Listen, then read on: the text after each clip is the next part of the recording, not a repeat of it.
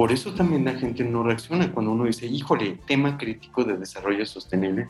Uno está pensando como en, no sé, algún un koala acostado en, una rama, ¿no? O sea, no están pensando en crisis civilizatoria, están pensando en animalitos, en oso polar, etcétera, ¿no? Entonces, pues por eso cualquier cosa de cambio climático es como, híjole, qué mal. Bienvenidos a Central de Cambio. Yo soy Mel Beitia de Vive Sin Basura y este espacio fue creado para cuestionarnos qué y cómo consumimos. Este espacio busca inspirarte cuestionarte, pero sobre todo darte ese pequeño empujón para que logres hacer cambios en ti y en tu entorno que beneficien al planeta. Quiero adentrarme junto contigo en la posibilidad de soñar y construir un mundo más limpio, más justo y mucho más feliz. El cambio climático es hoy. Así de claro nos lo dejó el doctor Luis Fernández Carril, quien es secretario técnico en la Comisión Especial de Cambio Climático del Senado de la República, investigador de Política Climática Internacional en el Programa de Investigación en Cambio Climático de la Universidad Nacional Autónoma de México. Tiene un doctorado en Filosofía de la Ciencia por el Instituto Tecnológico de Monterrey, del que además es profesor de la Cátedra de Filosofía. En este episodio nos explica el surgimiento y funcionamiento del Grupo Intergubernamental de Expertos sobre el Cambio Climático, conocido por sus siglas como IPCC. También conversamos sobre lo importante que es comenzar a distinguir entre el concepto de efectos e impactos del cambio climático en nuestra vida diaria y el grado de complejidad que conlleva de lo imperante, que es redefinir nuestro concepto de felicidad para separarla del hiperconsumismo y cuestionarnos a partir de ellos cuál es el sentido de nuestra vida, dando poder a la agencia individual que funge como influencia directa para que los cambios se realicen de manera colectiva. Espero que disfruten esta charla tan interesante que tuve con el doctor Luis Fernández Carril. Esto es Central de Cambio.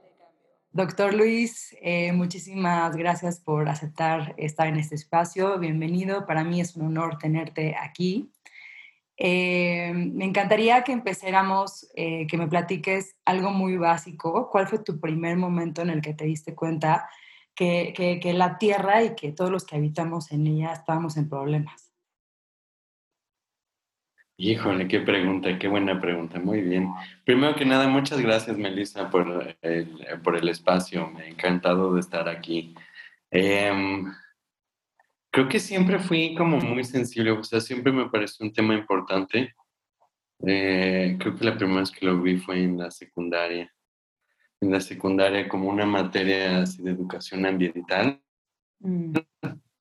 Este, pues era tratar de los temas en general, ¿no? En ese entonces no sonaba tan duro el cambio climático, sonaba más duro, por ejemplo, este, el adelgazamiento de la capa de ozono, ese era el, gran tema entonces, ¿no? Digo, eh, estaba, estamos hablando así como de, los 90, por 94, algo así. Entonces, eh, aunque yo hubiera pasado el, protocolo de Montreal del agujero de, de, bueno, del adelgazamiento de la capa de ozono, pues era el tema, ¿no? Y digo, y escuchas deforestación y otras cosas, pero es increíble cómo en, un par de décadas se, se transforma por completo, ¿no? Y, ya vemos cómo, cómo, cómo, va avanzando. Entonces yo creo que sí, muy, muy corta la secundaria, pues sí, sí sentí una sensibilidad como de que dije, esto es algo importante, ¿no? O sea, esto, esto no es cualquier cosa y sobre todo siempre me pareció muy extraño como que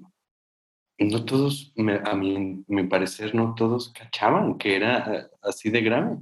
O sea, yo veía gente que decía así como, híjole, terrible, terrible esto de la deforestación. Bueno, que estábamos, ¿no? Y se va para otro lado. Y digo, creo que desde entonces hasta ahora uno se encuentra con esta gente, ¿no? Que te ve así con cara de preocupación, dice, híjole, terrible, terrible lo que acontece pero voltea y simplemente sigue su vida, ¿no? Y eso desde entonces me, me, impresionó porque dije, ¿por qué?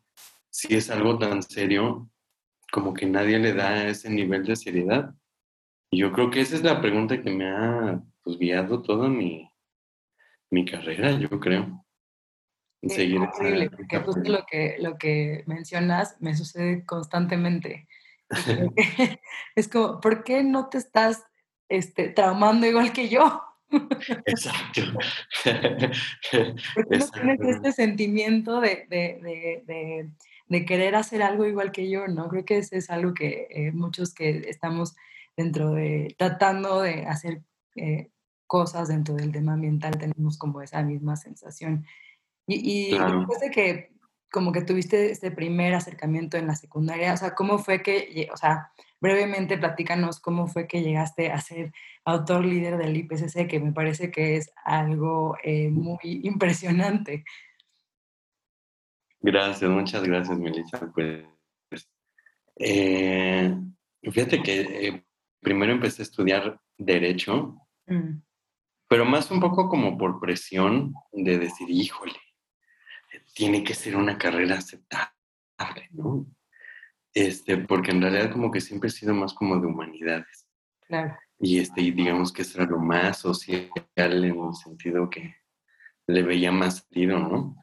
Pero pues muy rápido en un año dije, Dios mío, o sea, leo más el Código Civil y, me voy a enloquecer. Entonces, en realidad primero me fui a estudiar este, literatura este, y dije, bueno, pues ya, lo mío son las humanidades y me dedico a eso.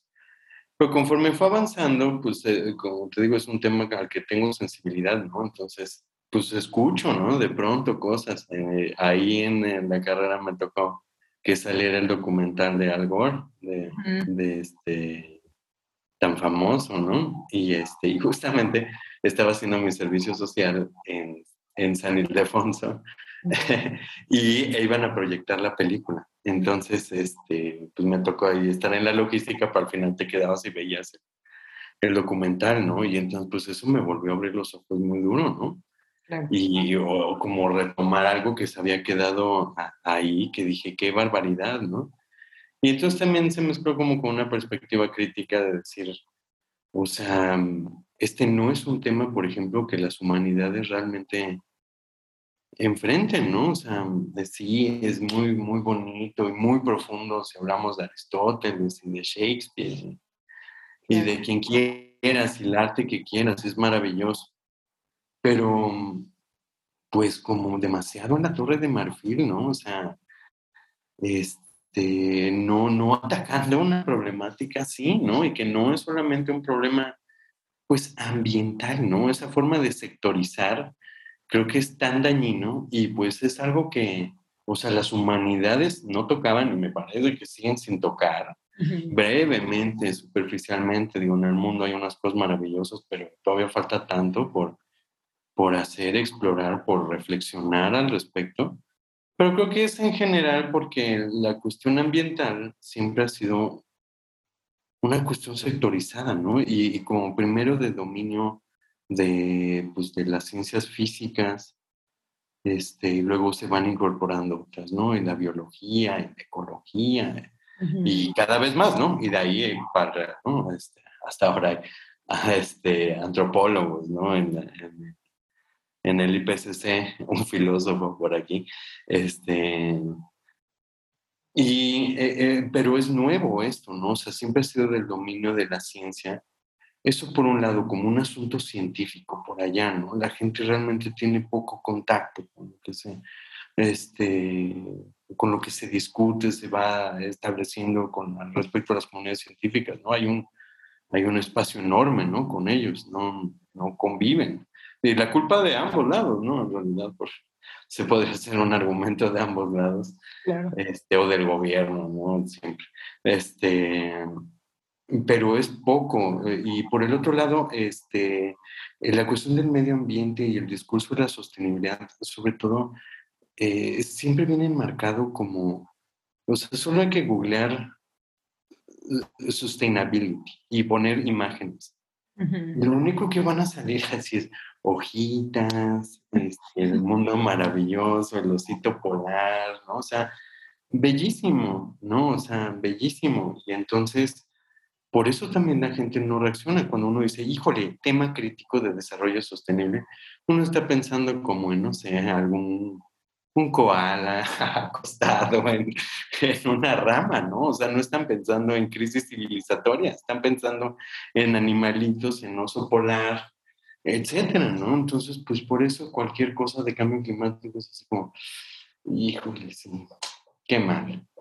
Bueno, seguimos para, para adelante, ¿no? Y por eso te lo topas una y otra vez en el camino, entonces, así la secundaria, así la carrera, y así todos otros momentos, ¿no? Entonces ahí eh, de letras, pues este, dije, voy a dedicarme a intentar investigar qué pasa, qué pasa con la gente. Eso era sobre todo mi, mi pues lo que me rompe la cabeza. Iba a decir hablar en pasado, pero no, en presente. Me rompe la cabeza todos los días de por qué la gente no actúa. ¿No? ¿Qué ocurre? ¿Qué pasa? ¿Qué pasa en esas mentes? ¿Por qué? ¿Por qué, o sea, por ejemplo, ahora con la pandemia la reflexión es, ¿por qué ante lo inminente no son capaces de ponerse un cubrebocas, ¿no? De, de vacunarse, ¿no? O sea, parecería muy sencillo. Y decir, este, todo lo que tendrán que hacer con respecto al cambio climático, ¿no? O sea, eso significa transformar la vida, la vida. No un sector, no un elemento, la vida. Y este, pues esta gente no se da cuenta de todo lo que involucra, ¿no? Esta, esta cuestión de sostenibilidad y el problema, ¿no? El problema al que nos enfrentamos como que todavía hay una, hay un gran vacío, ¿no? Hay un gran vacío entre la comprensión en todo nivel, ¿no? O sea, esto no es una escala de pobres, ¿no? O de solo un sector. Igual, el sector empresarial, y uno dice siempre, porque, ay, es que por intereses no se mueve pues muchas veces tampoco saben ni entienden. O sea, mm. no sé tu experiencia, pero o sea, hablan de corporativos terroríficos, ¿no? Que hacen muchas cosas, pero estas que no tienen la menor idea, la menor idea. Y es mi experiencia, ¿no? O sea, ponen a alguien que no está relacionado con el tema a aprender medio algo y pues el discurso corporativo de la sostenibilidad es muy particular, ¿no? Es, Si intentamos hacer algo será por porque somos lindos y nobles y dedicamos nuestro tiempo y nuestro dinero en causas sociales, ¿no? Entonces sigue siendo tratarlo falso, ¿no? No, no. Entonces, la pregunta de por qué no actúan me han seguido. Luego entró los Como para dar un poco de contexto a alguien que a lo mejor este es su primer acercamiento, de a lo mejor entender un poco más allá qué significa, a lo mejor he escuchado este, estas palabras de este, crisis climática, pero a lo mejor no entiende bien este, ni qué es IPCC, ni qué es crisis climática. A lo mejor podemos dar chance un, un pasito más atrás y explicar, bueno, para empezar, qué es el IPCC. Claro, por supuesto. Bueno, o sea, digo, el descubrimiento del, del, cambio climático ya más de un siglo, ¿no? O sea, más de un siglo ya sea que creamos la fuente oficial que es Arrhenius, ¿no? De, el, vínculo del cambio climático con la actividad humana, o incluso ah, este, algunos argumentan que 50 años antes una física ya lo había descubierto, ¿no? Pero bueno, la historia contada por los, por los ganadores, ¿no? Este, entonces, después de ese siglo, este, hubo poco, o sea, fue un asunto científico hasta los 60, donde fue el primer reporte que se le hace al presidente de Estados Unidos, Lyndon Johnson, le dice a un panel de científicos, oye, este es un problema, ¿eh? Este es un problema que se va a tener que hacer algo al respecto. Pero el presidente de Estados Unidos se agarró y dijo, no me digas, la metió debajo, así en el cajón, ¿no? y ya. Y este, en 1988, un poco a raíz de pues, diversos esfuerzos internacionales y el reporte de este, nuestro futuro común, que es la primera vez que se acuña el término de desarrollo sostenible, el esfuerzo de, eh, internacional al establecer el protocolo de, de Montreal para evitar los, los peores efectos de el adelgazamiento de la capa de ozono, o sea, pues daban momentum para que se podían enfrentar más cosas, ¿no? Y pues eso de la mano con el conocimiento científico, decir, bueno, ¿qué les parece el cambio climático? Y por eso en 92, en la cumbre de Río, eh, surge la Convención Marco de Naciones Unidas de Cambio Climático como el brazo político este, dedicado a hacer alguna, algún tratado para enfrentar la situación como lo habían hecho en estas otras, otras ocasiones. Entonces, tantito antes de Río, que mencioné en 92, en 88, se forma este, por parte de la Organización Meteorológica Mundial y del Programa de las Naciones Unidas para el Medio Ambiente, se forma el, el, el panel o grupo, luego también lo traducen así, de expertos en cambio climático de Naciones Unidas, como, digamos, la institución científica dedicada a evaluar, y hago énfasis en eso, en evaluar, no en hacer ciencia, en evaluar la ciencia que se tiene hasta el momento, o sea, un determinado periodo, alrededor de siete, ocho años de literatura científica que se recopila y entonces se analiza esta, eh, todo lo que hay.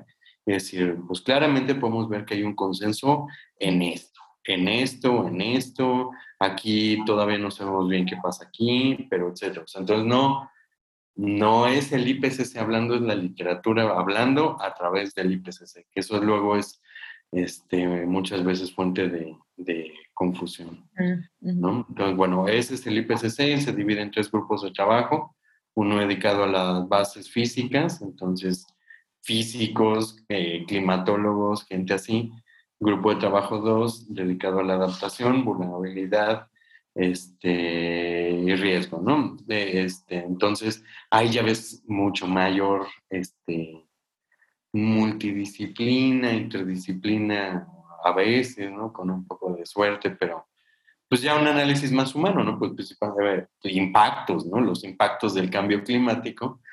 Entonces, pues ahí ya ves pues, todas las direcciones en la sociedad donde tiene impactos, ¿no? Y el tercer grupo dedicado a mitigación, que eso en general pues, son modeladores, economistas, ¿no? Este, viendo pues trayectorias este, que se pueden tomar para este, minimizar el riesgo de, del cambio climático. Buenísimo. Más claro ni el agua. Em, y recientemente con este reporte, el último, el sexto reporte que salió de la IPCC, que justo ha sido como el día que más se ha mencionado la crisis climática en los medios, o más bien el único día que se ha mencionado en los medios este tema, em, donde se menciona eh, que es eh, que, que, la humanidad ha causado la crisis climática y es inequívoco, ¿no? O sea, que no hay duda alguna. Eh, ¿Nos podrías contar un poco más acerca de, pues, todos estos, eh, pues, problemáticas que, que, se nos vienen a través de, de, la situación en la que estamos actualmente? Claro, pues bueno, iniciar con que este es, eh, para, digamos, seguir la, la explicación del IPCC, este es el resumen para tomadores de decisión de el grupo de trabajo 1. Entonces es solo una partecita de todo lo que va a integrar el sexto informe. Entonces, la, digamos, la primera probadita, este, las bases físicas, este, y en los próximos meses irán saliendo los otros resúmenes y finalmente, pues así el mega tabicazo del sexto informe que, que tenga todos este, todos los, los, este, los tres grupos de trabajo y pues bueno, y luego el resumen ejecutivo de todos en, en general, ¿no? Entonces, este es el primeritito, o sea, yo estando en el grupo de trabajo 2 seguimos trabajando, o sea, todavía ahorita, hoy me espera desvelarme precisamente por el IPCC para estar en, eh, este, pues cerrando ahí este, el capítulo, etcétera, ¿no? Entonces, nosotros todavía faltamos un poco, entonces esto es el, la entrega del grupo de trabajo. Entonces también mencionar que, o sea, sí, sí son fuertes los mensajes, pero también decir que no son nuevos de ninguna manera, ¿no? O sea, esto es hablar de que el cambio climático es, este, está ocurriendo. Y en segundo lugar está, es provocado por la, por la actividad humana. Esto es algo que sabemos desde hace ya mucho tiempo. Y además que sabemos con una certeza prácticamente total, ¿no? Desde el cuarto informe de, de evaluación por ahí de 2007, o sea, ya ahí era contundente, así lo afirmaban con todas, con todas sus letras, este, que el cambio climático que está ocurriendo es inequívoco y que la fuente principal que está guiando este cambio es este, el ser humano, ¿no? Antropogénico, ¿no? En palabras este, específicas. Pero desde 2007, ¿no? De ahí ya salió eh, otro reporte, el quinto, en 2013, 2014 los otros grupos, y pues ahora en 2021 lo que vemos es simplemente, os digo, la solidez de la ciencia, ¿no? Lo robusto que es este, todas las observaciones, todos los descubrimientos, pues ya es enorme, ¿no? O sea, ya es, no hay manera, digamos, ya de, ya nadie lo falsea, ¿no? Nadie está buscando rechazarlo en la comunidad científica. Hay, eh, hay un consenso total. Cuando se pone en duda el cambio climático, no es en la ciencia, no es en la comunidad científica, siempre fuera. Es ideológico, es político, pero no es, no es científico, ¿no? La robustez de, de, de la ciencia ya es pues muy grande, ¿no? Muchos años, nada más por decir muchos años todo el mundo investigando, pues ya el conocimiento es bastante sólido, ¿no? Y por el otro lado, de lo que este, la actualización es decir, bueno, ahora los impactos, lo que alguna vez en el primer informe fue, este, ay, pues bueno, hay un riesgo alto de que esto ocurra, pues ahora ya es pues simplemente el, el ocurrir de las cosas, ¿no? Es decir, ahora vemos el cambio climático con claridad, no en las regiones polares, sino ocurriendo este, fenómenos extremos en todo el mundo, ¿no? O sea, ya no, ya no están ahí marginales, ya están ocurriendo por todos lados, son tan fuertes que, este, digamos, la gran controversia en reportes anteriores era no se puede vincular completa y absolutamente eh, algún fenómeno extremo con el cambio climático directamente. Tienen que decir, no, pues es que es multifactorial y bla, bla, bla, no se puede establecer con claridad. Y ahí es algo donde la ciencia ha avanzado mucho, ¿no? Se llama este, detección y atribución del cambio climático, ¿no? Entonces, es más allá que solamente decir el cambio climático provocado por el ser humano, sino decir este fenómeno, este incendio, este, de esta desestabilización del vórtice polar es provocada por el cambio climático, sí o no, y eso es algo que se ha avanzado mucho en, este, en los últimos años y la respuesta pues es contundente, ¿no? O sea, es tan grande la señal ahora del cambio climático dentro del, del ruido, ¿no? De la variabilidad, es tan fuerte la señal que ya podemos decir, sí, en otra ocasión, en otra circunstancia, no estaría ocurriendo esta magnitud de, de, evento, ¿no? Eso es una cuestión importante, una cuestión importante que sale de este, de este reporte. Puede tener muchas implicaciones que si quieres puedo elaborar este, más adelante, pero pues eso es una cuestión fundamental. Pero pues eh, como te menciono por el otro lado, pues los mensajes son simplemente pues de cómo la urgencia está siendo pues cada vez más cerca la, la, amenaza y la certeza, ¿no? De, de, lo que va a ocurrir no solamente a nivel global, sino a nivel regional, ¿no? En América del Norte, en, América del Sur, y este, pues dependiendo de la escala, pues más o menos, este, ya estados, regiones al menos, poder tener más claridad este, de lo que va a acontecer con el aumento de un grado, de dos, bueno, un grado ya es observado, de dos este, en el futuro próximo y bueno, de ahí a donde se puede, ¿no? Tres, cuatro. Sí. Ajá. Justo ahorita que mencionas, o sea, como que antes como que creo que la gente piensa en crisis climática y se imagina como el inicio de, de, de, una escena, de una película apocalíptica donde salen noticias, ¿no? Pero eso creo que ya lo estamos viviendo actualmente. Prenden las noticias y hay incendios, hay inundaciones, hay sequía, hay olas de calor, ¿no? Entonces, eso ya lo estamos viviendo, no, lo, no estamos o sea, esperando que la crisis climática sea en el 2000, ni siquiera 50. Ya hoy, este, desde hace algunos años, ya estamos experimentando estos este, fenómenos eh, catastróficos, como decías, eh, y, y, y, como mencionas al principio, yo no, yo no veo cómo las personas nos abren los ojos a esta realidad y no se dan cuenta que tenemos que actuar ya, ¿no? Entonces, si pudieras platicar un poco acerca de las implicaciones que tienen estos aumentos de, temperatura, eh, si podemos como que especificar como en México, sobre todo o en Latinoamérica, que pues estamos hablando en español, entonces seguramente son los que más nos escucharán, creo que sería muy relevante. Claro, pues bueno, primero distinguir entre efectos e impactos, que es una, una cuestión fundamental. Efecto es todo lo directo, ¿no? Los efectos directos del cambio climático.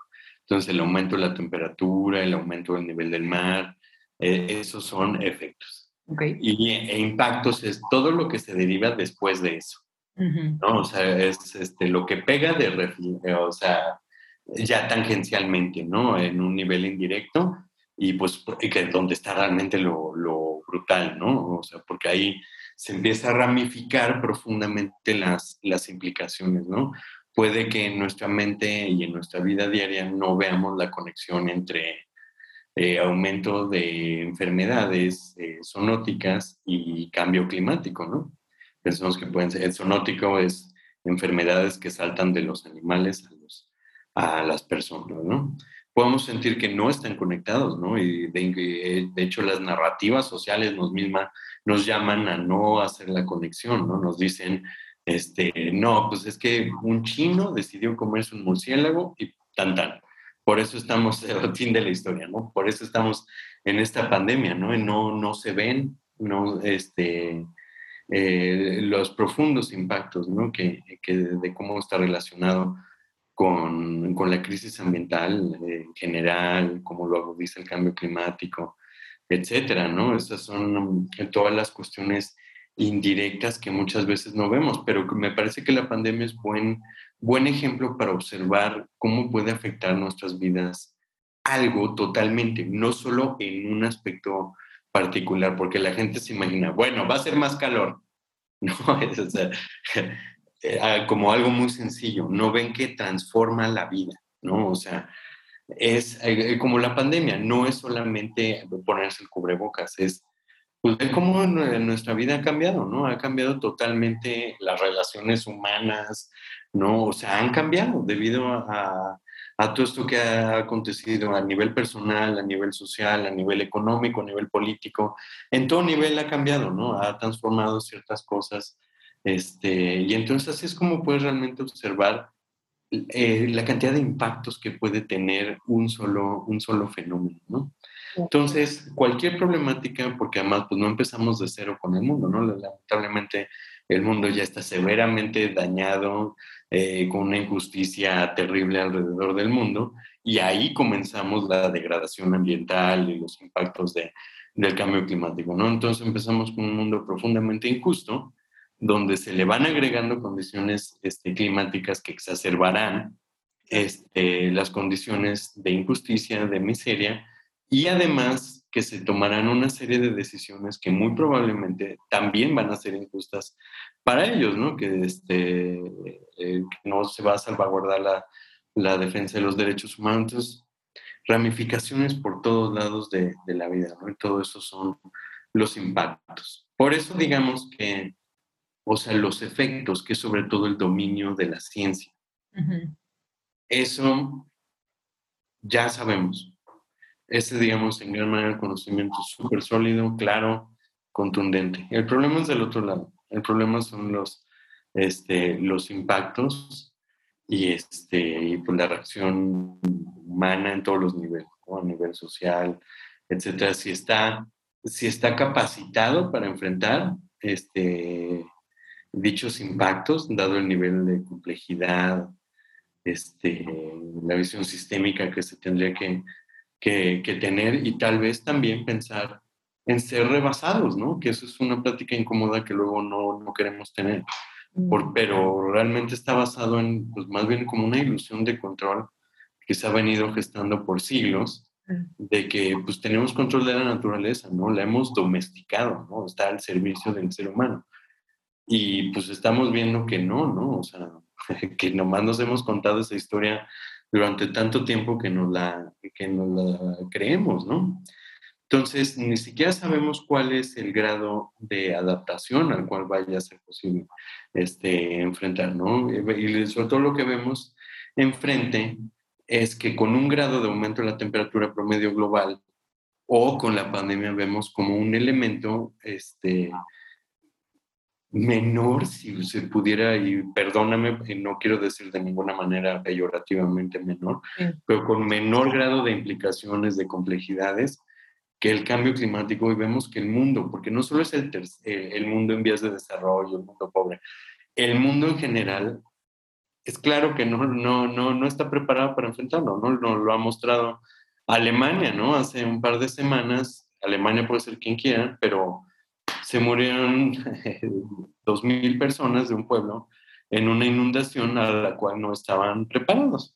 ¿no? Y lo mismo sucedió en Bélgica, lo sucede en Canadá, sucede en Estados Unidos, o sea, nos muestra que somos mucho más vulnerables este, a los impactos y que no estamos preparados, no los estamos enfrentando de, la mejor manera, ¿no? Entonces, este, pues si la temperatura aumenta todavía más, pues cada vez el reto se vuelve mayor e incluso, como mencionaba, puede llegar a ser pues inmanejable, ¿no? Que eso puede ser, eh, puede hacer mucho ruido, puede generar mucha controversia, pero hay que, digo, hay mucho que hablar, ¿no? De lo que puede decir, significar este, incontrolable, este, pero pues sí tenemos que empezar a contemplar, ¿no? Que es justamente por la parte que menciona el IPCC ahora en este reporte, ¿no? Dice, ahí está el cambio climático, está en todos lados, ya lo podemos ver, o sea, ya resolverlo eh, requiere este, recortes profundos, ¿no? Le, pone deep,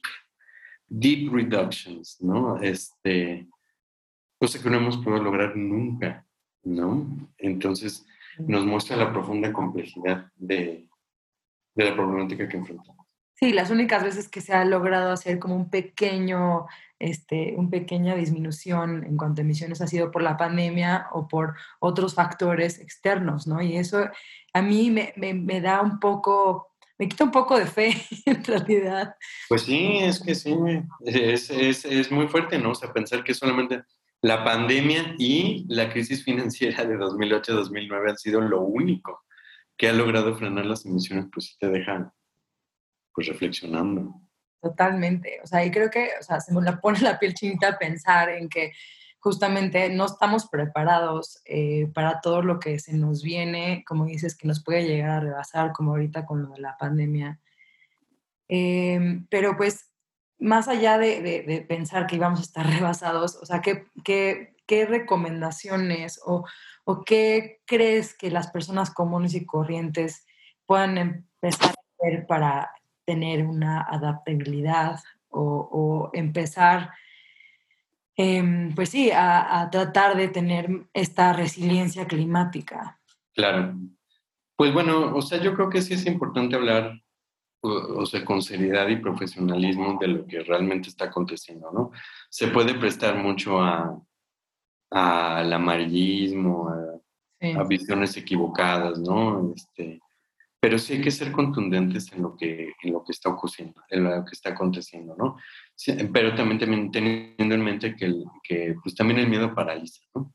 Pero entonces por eso creo que hay que contar una historia correctamente, ¿no? Y me parece que la historia este, que se debe contar ahora es que decir que esto no lo vamos a poder meter debajo de un tapete, o sea, nos guste, no nos guste, solo nos importa eh, nosotros mismos y mi éxito personal ese tiempo ya pasó, se gastó. O sea, ya, se gastó en otras generaciones. Ahora solamente toca tener que enfrentarlo, ¿no? Tener que vivir eh, no solamente el cambio climático, sino todas este, las consecuencias de todas las distintas crisis ecológicas que estamos viviendo producto de la actividad humana de una u otra manera, ¿no?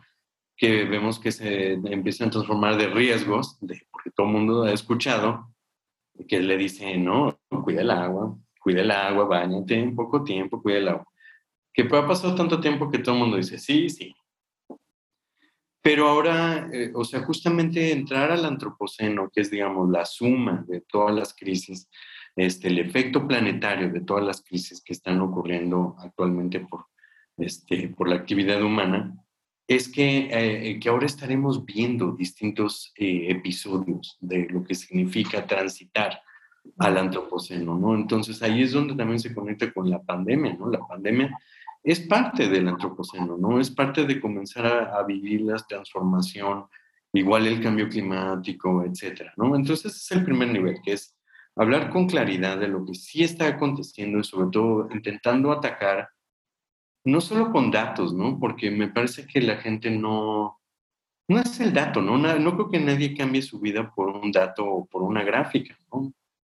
No es suficiente. O sea, me gustaría que fuera suficiente, pero no lo es, ¿no? Entonces, ¿qué puede hacer realmente que, que lo haga moverse?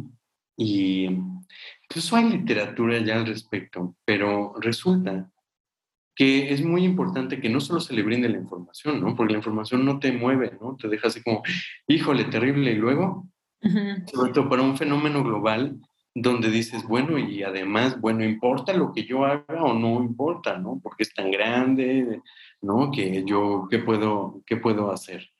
¿No? Entonces eso es algo muy importante que, que, que mensaje que decir, ¿no? Que la, la acción individual importa, pero acción, eh, importa más de lo que se está imaginando. Se está imaginando solamente usar mi bolsa de tela, eh, no pedir popotes, este, comprar el vaso que sea de cartón. ¿No? Se está imaginando esto. ¿No? Entonces también requiere eh, pues, este, canalizar la acción correctamente y, ah, y sobre todo repolitizar. Eso quiere decir observar la sostenibilidad más allá de la reducción de la huella ecológica, ¿no? De, reducir tu impacto este, en el medio ambiente, ¿no? Que eso está muy bien, perfecto, todos necesitamos disminuir nuestro consumo, pero definitivamente no esto, ¿no? O sea, resulta mucho más importante la acción ciudadana, ¿no? O sea, en lo que hagas en el espacio público es fundamental, sobre todo ahora donde el status quo, ¿no? O sea, donde nada se mueve, ¿no? frente a la urgencia, donde ya esto se está volviendo no solo un fenómeno, una crisis, ¿no? Esa es la evolución de solo un fenómeno, una problemática a una crisis. Entonces, frente a esto, pues hay que tener las, las herramientas para estar este, preparados, ¿no? De qué significa este, todas estas, eh, estas cuestiones, ¿no? Y ahí es donde regresa la cuestión de la sostenibilidad vista como pues cosita leve, ¿no? Para hippies, eh, se trata de los animalitos, se trata de no sé qué. Entonces, hacerles ver a las personas, oigan, no es de ositos, este, no es del, del Ártico, es sobre tu vida, que te va a transformar profundamente. Y luego ya, digamos, en la parte de acción, de, sobre todo, a mí me parece importante también indignarlos, porque no es solamente, mira, está terrible la situación, pero tómalo como una, oportunidad y ve y haz. Mm. o sea, también es muy importante que sepan que esto no está solo ocurriendo de forma fortuita, ¿no? O sea, no es un meteorito que nos cayó en ni modo. O sea, esto tiene una responsabilidad, tiene una responsabilidad histórica, tiene una responsabilidad presente, ¿no? De años, décadas de, de inacción, o sea, bueno, uno, digamos, el grupo este, que emitió, ¿no? Desde 1850, etcétera, que llevó los gases a la atmósfera, ¿no? Y que ahí se la pasan diciendo ellos así como, no, no, no, pero no sabíamos lo que hacíamos, entonces no cuenta. Y, pero digamos, ese argumento se acaba porque también tenemos este, conferencias de cambio climático desde los años 70, ¿no? incluso antes de la existencia del panel, antes de la existencia de la Convención Marco Naciones Unidas, ya habíamos tenido conferencias mundiales del clima, ¿no? Y ahora con la COP, ¿no? Con el proceso de Naciones Unidas, pues nada más hablar, no sé tú qué te parece, pero nada más hablar de 26 reuniones para intentar resolver un asunto urgente, como que no me suena muy eficiente, ¿no? O sea, me suena que ya suena un fracaso tendrían que tener reuniones semanales, o no sé, ¿no? O sea, como que si estás hablando de algo tan urgente y de que se tienen que parar las emisiones prácticamente el mañana o hoy, este, o ayer, pues por supuesto que esperarte hasta que sea este, en noviembre la COP, pues claro que no, ¿no? O si es en noviembre. Y eh, además no solo eso, nada más para complementar, o sea, eh, piensa esto, la, la, convención que llevó a la firma del acuerdo que mencioné hace rato, del adelgazamiento de la capa de ozono, la, el convenio marco, digo, la convención marco, no convenio, convención marco, este, surgió en 1985. En 1987 ya había acuerdo, dos años tomó, porque entendieron la gravedad. Digo, aquí tenemos algo mucho más complejo pero de todas maneras, pues como que 26 años, ¿no? O sea, no solo 26 reuniones, 26 años para enfrentar algo urgente, suena terrible, ¿no? O sea, significa que el proceso, pues no, no sirve, ¿no? Totalmente, totalmente. Eh, y ahorita que mencionabas que, que, que, lo más importante es este, estas herramientas que podamos tener como, como, mm. civiles o como, ¿cuáles serían estas herramientas? Ah, claro, sí, en, en eso, en eso hoy vamos. Este, o sea, eh, como persona tienes que entender que, o sea, a nivel personal necesitas hasta modificar tu visión de la vida. Mi experiencia con los, eh, por ejemplo, con alumnos, o sea, sí les importa, realmente les importa, pero no ven una conexión, por ejemplo, con el decir, yo quiero ser millonario, quiero ser el próximo Elon Musk, quiero la casa gigante, quiero la alberca, quiero los cinco autos, quiero viajar, quiero o sea, no, no, le, no, no cachan, ¿no? O sea, entonces, ¿qué? Eso significa, y es una pregunta pues difícil, ¿no? O sea, se ha anclado la definición misma de la felicidad en, eh, en, el hiperconsumismo, ¿no? Que pues es la fuente, una de las grandes fuentes de, del problema. Entonces las personas tienen que entender ahora sí en el nivel más profundo. O sea, ¿por qué necesitas consumir? ¿Por qué necesitas eh, este, acumular? ¿Por qué necesitas viajar? Y en realidad es en gran manera porque quieren subir la foto a Facebook y a Instagram y decir, uff, mira cuántos likes, ¿no? O sea, mira qué relevantes son. Y en eso se está quemando el planeta, ¿no? De una clase media eh, y alta a nivel mundial, deseosa de ser feliz, deseosa de realizarse, deseosa de, de ser aceptada, pero que se está llevando el planeta de por medio, ¿no? Entonces, eh, eh, lo, lo, brutal es que estas personas se preguntan, ¿cuál es el sentido de la vida? Va a decir justamente, puff, pues hacer esto, ¿no? O sea, ser millonario, mostrar, ser popular, competir, ser el número uno. O sea, es una serie de herramientas que no te sirven ahora, ¿no? O sea, y no te servirán en el futuro, ¿no? O sea, en el futuro realmente será difícil solamente pensar en uno mismo. Por la propia escasez, o sea, por la propia degradación, necesitamos pensar en los demás, o sea, solidaridad, cooperación, etcétera, que es algo que a nivel personal no se, ni siquiera se, se, se, impulsa, ¿no? O sea, las escuelas nos dicen, tienes que ser el número uno del mundo, tienes que ser el mejor, eh, o sea, siempre es eh, como base de competencia, y así pensamos, pienso por mí, y ya, no vemos que la solución aquí es colectiva, o es colectiva o no lo es. ¿no? O sea, la profunda interdependencia del problema nos lleva a que o comprendemos en el nivel más profundo de nuestra mente que somos interdependientes, que no podemos solo pensar en nosotros. A partir de eso, reflexión, entonces ahora sí en el espacio público, en la política, podemos decir, oye, pues ¿qué puedo hacer para sensibilizar a la, a la sociedad, para abrir los ojos, para que realmente comprendan la crisis como, como es, eh, mi, relación con el gobierno frente a su inactividad, los métodos de presión que puede ejercer, cómo puedo ser parte de movimientos, de organizaciones, etc. O sea, todo eso está bien, pero viene después. Viene después de primero entender, o sea, si la visión del mundo no, nomás te ves a ti en la base, de, en la cúspide del éxito, simplemente no es compatible, ¿no? O sea, no vas a llegar a hacer todas estas otras acciones si eso es lo que pasa por tu mente, ¿no? Entonces, desde lo más espiritual, cultural, luego lo político, este, de ahí, pues a lo personal, etcétera, ¿no? Lo personal, pues también es un esfuerzo enorme, ¿no? Un sacrificio gigante. A nivel profesional también importa, pues, de quién me vuelvo cómplice, ¿no? O sea, tanto del consumo, no solo reducir mi huella, sino a quién facilito a que dañe el mundo, ¿no? O sea, no sabemos quiénes dañan al mundo. Y sobre todo son tan pocas empresas del sector así, por ejemplo, alimenticio, que dominan el mundo y que causan una destrucción brutal que no, nosotros no lo sabemos, ¿no? Y nos volvemos cómplices de ellos, ¿no? Entonces, y ese, esa complicidad incluso es peor que la falta de regulación de los gobiernos, ¿no? Porque finalmente si algo les importa a las empresas son pues, eh, las ganancias. Y punto. El otro le saca la vuelta de alguna manera. Pero las ganancias, que, que la gente esté contenta.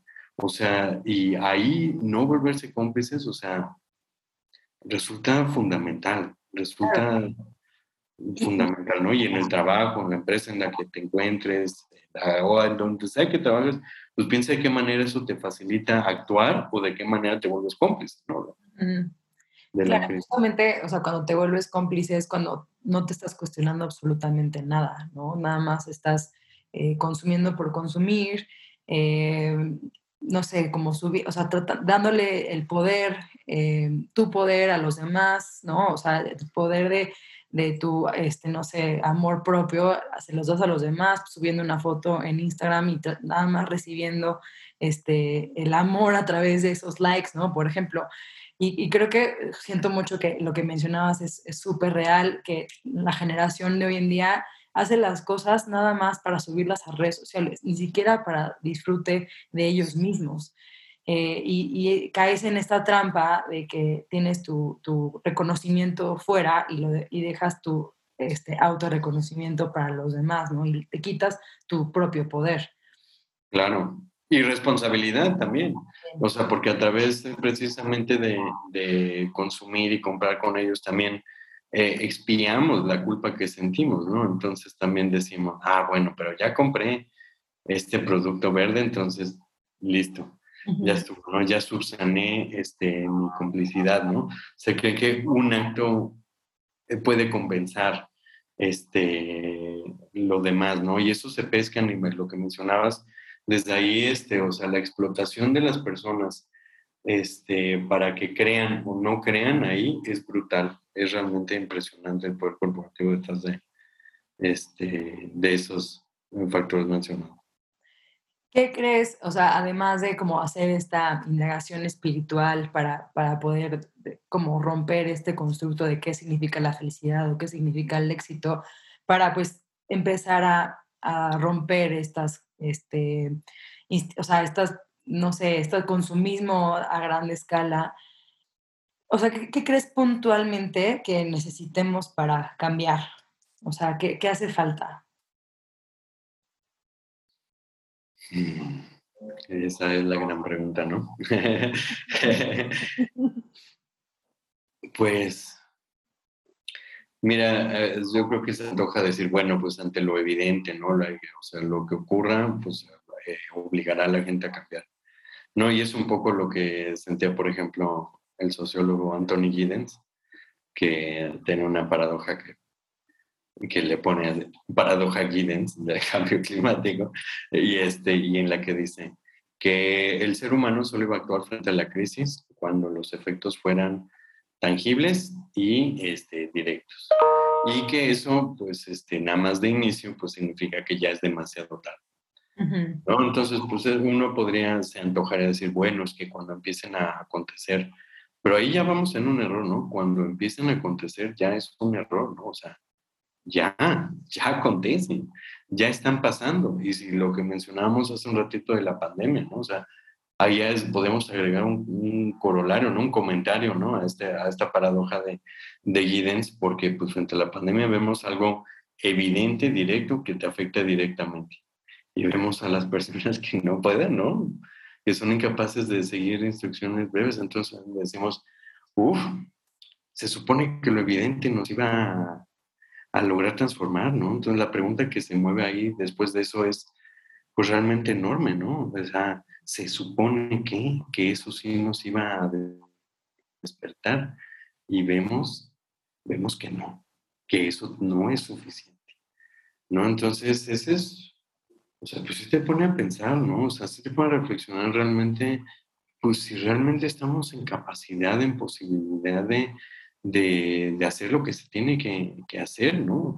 Ahí el, el, informe del IPCC lo dice, sin precedentes, dice cambios rápidos, profundos, de gran alcance, y sobre todo a mí me parece la palabra clave, sin precedentes. Esa es la parte más importante, sin precedentes. Entonces, ni siquiera la historia misma del ser humano, lo que ha hecho a lo largo del tiempo es suficiente para poder tener la confianza de decir, sí, enfrentaremos esto, sí, actuaremos a tiempo, sí, resolveremos, este, nos pondremos de acuerdo, resolveremos el asunto, etcétera, ¿no? O sea, no hay nada en la historia que no lo, que no lo pueda confirmar, eso es lo que significa sin precedentes, ¿no? Entonces, por ahí como dice una cita famosa, ¿no? No hay certeza, solo oportunidad, ¿no? Entonces, no hay certeza, no está todo, no está todo perdido, pero sí requiere una movilización a gran escala, sin precedente, ahora, ¿no? O sea, en este momento. Esa es sobre todo la cuestión para no solamente quedarnos en, en este, híjole, qué terrible, ¿no? Es en este momento. Y entonces, como mencionaba hace rato sobre lo de la indignación, es decir, y es dirigido hacia allá, porque estas son las personas que están en mayor capacidad de hacer algo y además tienen la responsabilidad por todo lo que está ocurriendo. Entonces, enfoca el camino hacia allá. ¿No? ¿Hacia allá te refieres al gobierno y a las empresas? O... Claro, sí. Sí, por supuesto. O sea, a lo que voy no es solamente por decir, ay, el gobierno, ay, las empresas, sino, o sea, el punto es que o se ve una, una visión sistémica del asunto, o sea, no hay una bala de plata, no hay una cosa universal que nos vaya a resolver el asunto, no es un problema de tecnología solamente, no, no estamos a un solo descubrimiento de resolver el problema, ¿no? O sea, quien empieza de esa manera está engañado, ¿no? Está realmente engañado, no vamos a poder resolverlo solamente eh, con, con tecnología, ¿no? Es mucho más complejo este, y entonces realmente sí está en duda si estamos pues este, ante, ante el reto. ¿no? Entonces, regresando a lo que decía, no certeza, solo oportunidad, ¿no? oportunidad de, de, de enfrentarlo, ¿no? pero pensar que esto realmente es algo que nos va a transformar la vida. Para una de una forma u otra, nos va a transformar la vida y estamos comenzando a navegar por el antropoceno, que esa será una época donde constantemente estaremos viendo las consecuencias de la crisis, ¿no? O sea, que se integran a nuestra vida, no solo que las escuchamos, hemos escuchado durante décadas de lo que le acontece, sino que la gran cuestión es que ahora se pesca de nuestra vida, ahora será parte de nuestra vida. Y frente a quien dice, bueno, pues ya ni modo, ¿sabe qué? No se puede hacer nada al respecto.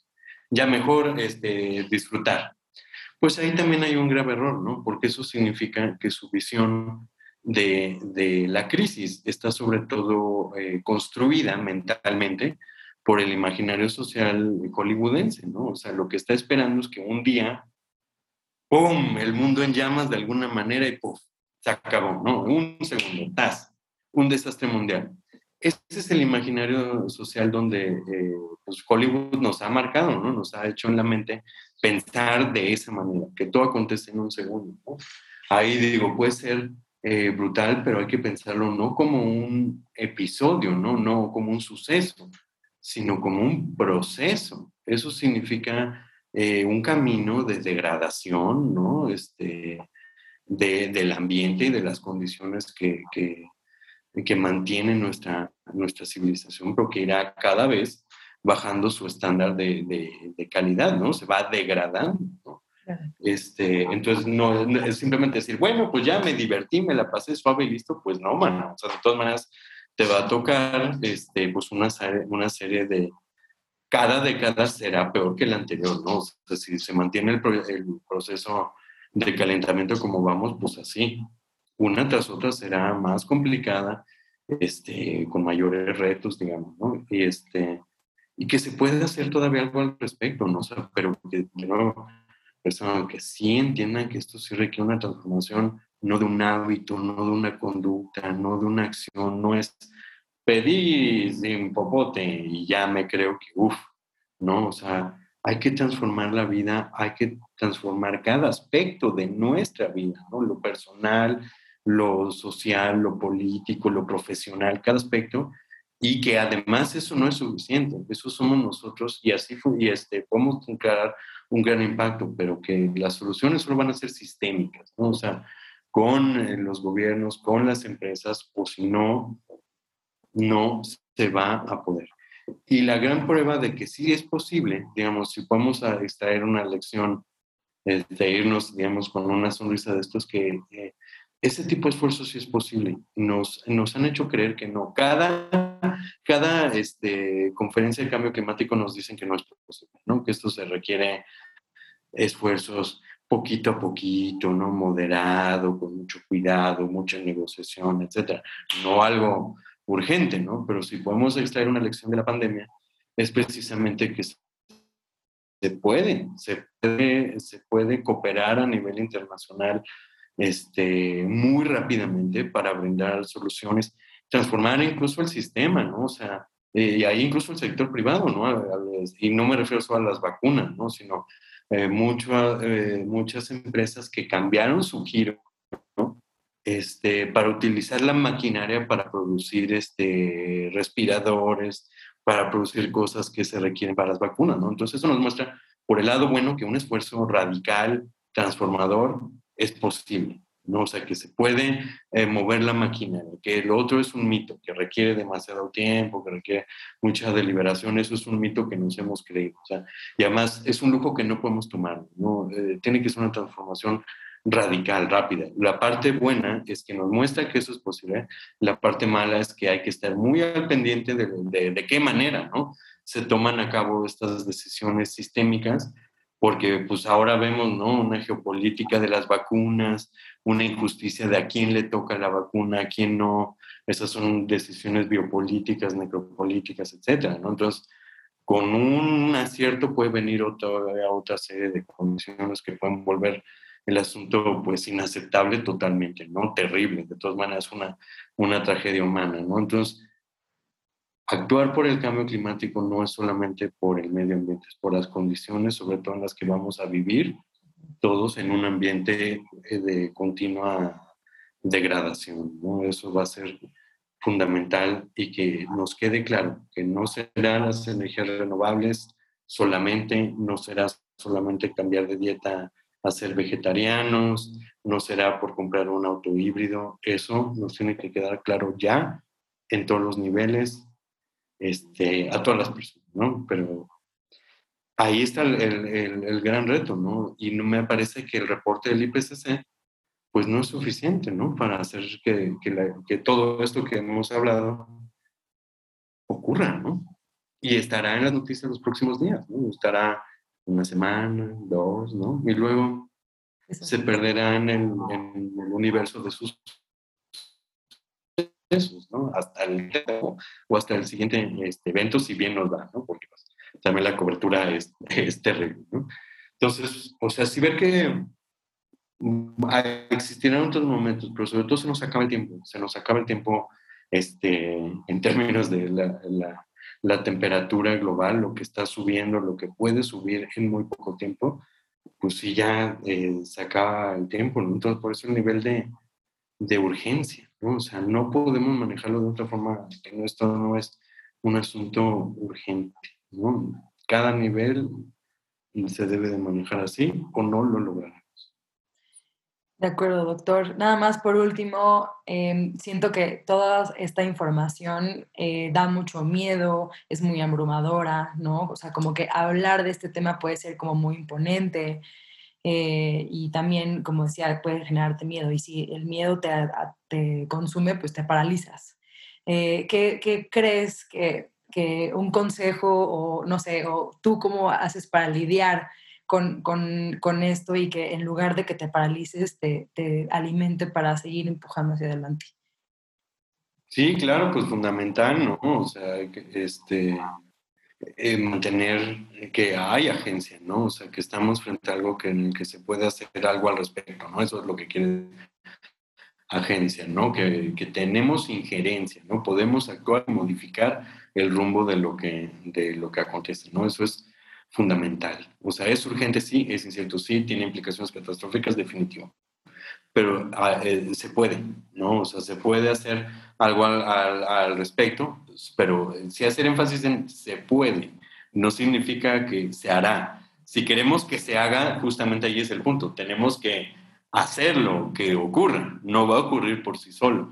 Entonces, por eso todos tenemos que levantarnos en este instante y hacer todo lo que podamos en nuestra vida, ¿no? O sea, ahí este, podemos ser imperfectos, ¿no? En muchos aspectos, pero mientras se mantenga en todo aspecto de la vida, el mantener un compromiso a nivel personal con mi consumo, con el ejemplo que le doy a mis personas cercanas, a mi familia, este, etcétera, eso, es, eso cambia, la gente cambia con eso, eso es, se ha menospreciado, pero realmente eh, la influencia eh, con nuestros círculos cercanos es enorme, ¿no? Es realmente enorme y con que eh, uno lo empieza a hacer es muy probable que un segundo lo empiece a hacer y así se va, se va, este, pues propagando, ¿no? Al mismo tiempo, este, pues todo lo que hemos hablado, ¿no? De la acción, este, política, profesional, etcétera. Pero incluso en la personal hay tantas dimensiones, ¿no? O sea, es buscar de qué más, qué más puedo hacer, ¿no? O sea, qué más está en mí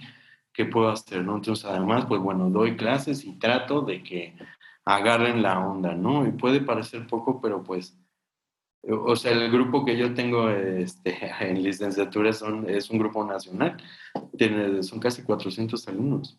Sí, o sea, si la mitad agarra la onda, o un cuarto, o, una octava parte, y ese lo duplica, o sea, se ha subestimado la agencia individual. Podemos hacer mucho al respecto. Lo que pasa es que no se ve tal vez inmediatamente, pero la influencia es clara, ¿no? Y en términos políticos igual.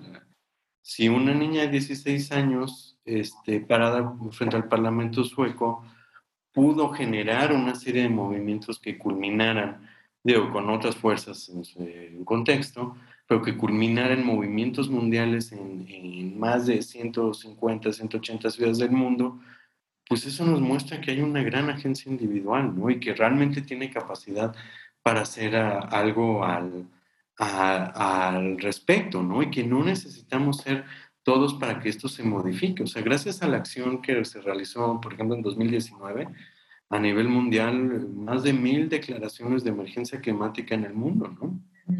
Entonces eso nos muestra que hay una gran influencia, que, que, que la influencia directa de, lo, de los ciudadanos sirve, ¿no? O sea, que realmente sí es posible moverla y que no requiere cantidad, o sea, que todo el país. Ahí hay estudios, ¿no? Hay, este, Erika Chenoweth es muy famosa por estos estudios de cómo la, resistencia civil pacífica pacífica, y hago énfasis eh, en pacífico, en no violento, es muy eficaz y requiere del 3% de la población de una zona, 3%. Ella hace estudios estadísticos empíricos y resulta que 3% es suficiente para poder, si logras movilizar al 3%, logras cambiar este, ciertos, ciertas cosas, ¿no? Entonces, no es, eh, porque a veces pensamos, ching, ¿cómo vamos a mover a 25 millones de personas? O sea, imposible. No requieres a 25 millones de personas para ejercer este, suficiente presión como para que los gobiernos este, cambien. Y pues también saber, pues, ejercer ciudadanía en general, ¿no? O sea, una cosa es yo en mi vida, la presión política, lo que puedo hacer este, con asociaciones, unirme, aportar, etcétera. Pero también hay otra vía de ejercer ciudadanía que en México, por ejemplo, ha faltado mucho, y en muchos países, ¿no? Particularmente en Latinoamérica que es el litigio climático. Y eso quiere decir llevar a tu gobierno a juicio. Es decir, ¿sabes qué? Yo creo, por el deber de cuidado que me debes, por la salvaguarda de los derechos humanos, no estás cumpliendo y te voy a llevar a la Suprema Corte, ¿no? Y esto es un fenómeno que está ocurriendo en el mundo constantemente, ¿no? Entonces, y estos son procesos civiles que, los están, que se están llevando a cabo, ¿no? Entonces, eso nos demuestra que en gran manera está en nosotros que incluso que los gobiernos este, se muevan, ¿no? Y que para enfrentarlos este, se puede hacer mucho más que solamente reducir mi huella ecológica, ¿no? O sea, ahí es donde se observa que eso no es nada, ¿no? O sea, es importante, pero es un puntito de cosas mucho más este, importantes que, que se pueden hacer y que valen la pena hacer, que la evidencia eh, nos muestra que son efectivos, ¿no? Y que, y que realmente pueden transformar la situación. Y ese es el tipo de esfuerzo que necesitamos, un esfuerzo transformador, rápido, urgente, ¿no? Entonces, pues, ese es el gran asunto. Podemos hacerlo definitivo, estamos en posibilidad.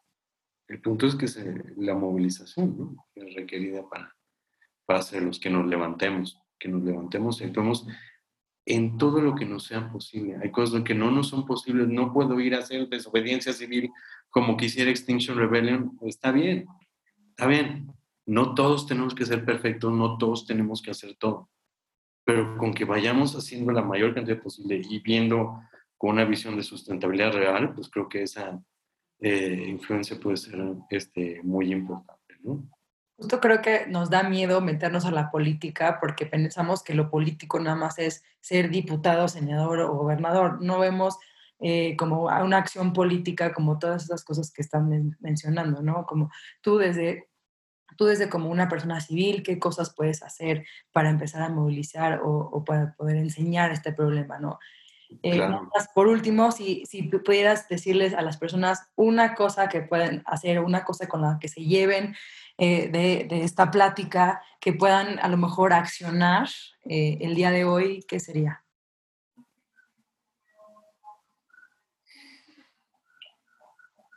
Pues yo le, eh, yo le diría a cualquiera que es pues, que hay que tomar con seriedad que la problemática que, como dije, no la vamos a poder meter debajo del tapete. Entonces, que la vamos a vivir y tiene profundas implicaciones en nuestra vida. Que es posible actuar, pero que necesitamos que actuar ya. En todo nivel, en todo, en todo nivel de sociedad, en cada, eh, este, eh, ahora sí, que todo, eh, al que le incumba al gobierno, gobierno, sector privado, el sector social, en todos los niveles, el sector universitario, ONGs, en todos, donde haya una posibilidad de hacer algo, ahí es requerida, donde le vean, ahí es requerida, y pues todos estamos en algo, ¿no? Entonces veamos dónde podemos hacer algo al, al respecto y sobre todo de movilizar a, muchos, ¿no? Profesores enormes por todos lados, ¿no? Y por último, es el, el, panorama es terrible, pero pues ahora sí que la esperanza es lo último que, que se debe de, de, perder, ¿no? Pensar que pues esto tal vez implica sufrimiento, pero al mismo tiempo es evitar el sufrimiento de muchos, ¿no? Entonces, pues eso también te da un cierto consuelo a tu vida y a, como motivación, ¿no? a, hacer más, ¿no? Entonces, pues eso también es importante mencionarlo. Doctor Luis, pues te agradezco eh, muchísimo eh, tu tiempo, tu sabiduría, tus palabras. Eh, de verdad me has inspirado y me has enseñado mucho y estoy segura que muchas personas también lo harán. gracias por estar en este espacio. ¿Dónde pueden, no sé, conectar contigo o ver algunas otras pláticas o conferencias que has tenido? ¿Tienes algún canal o algo?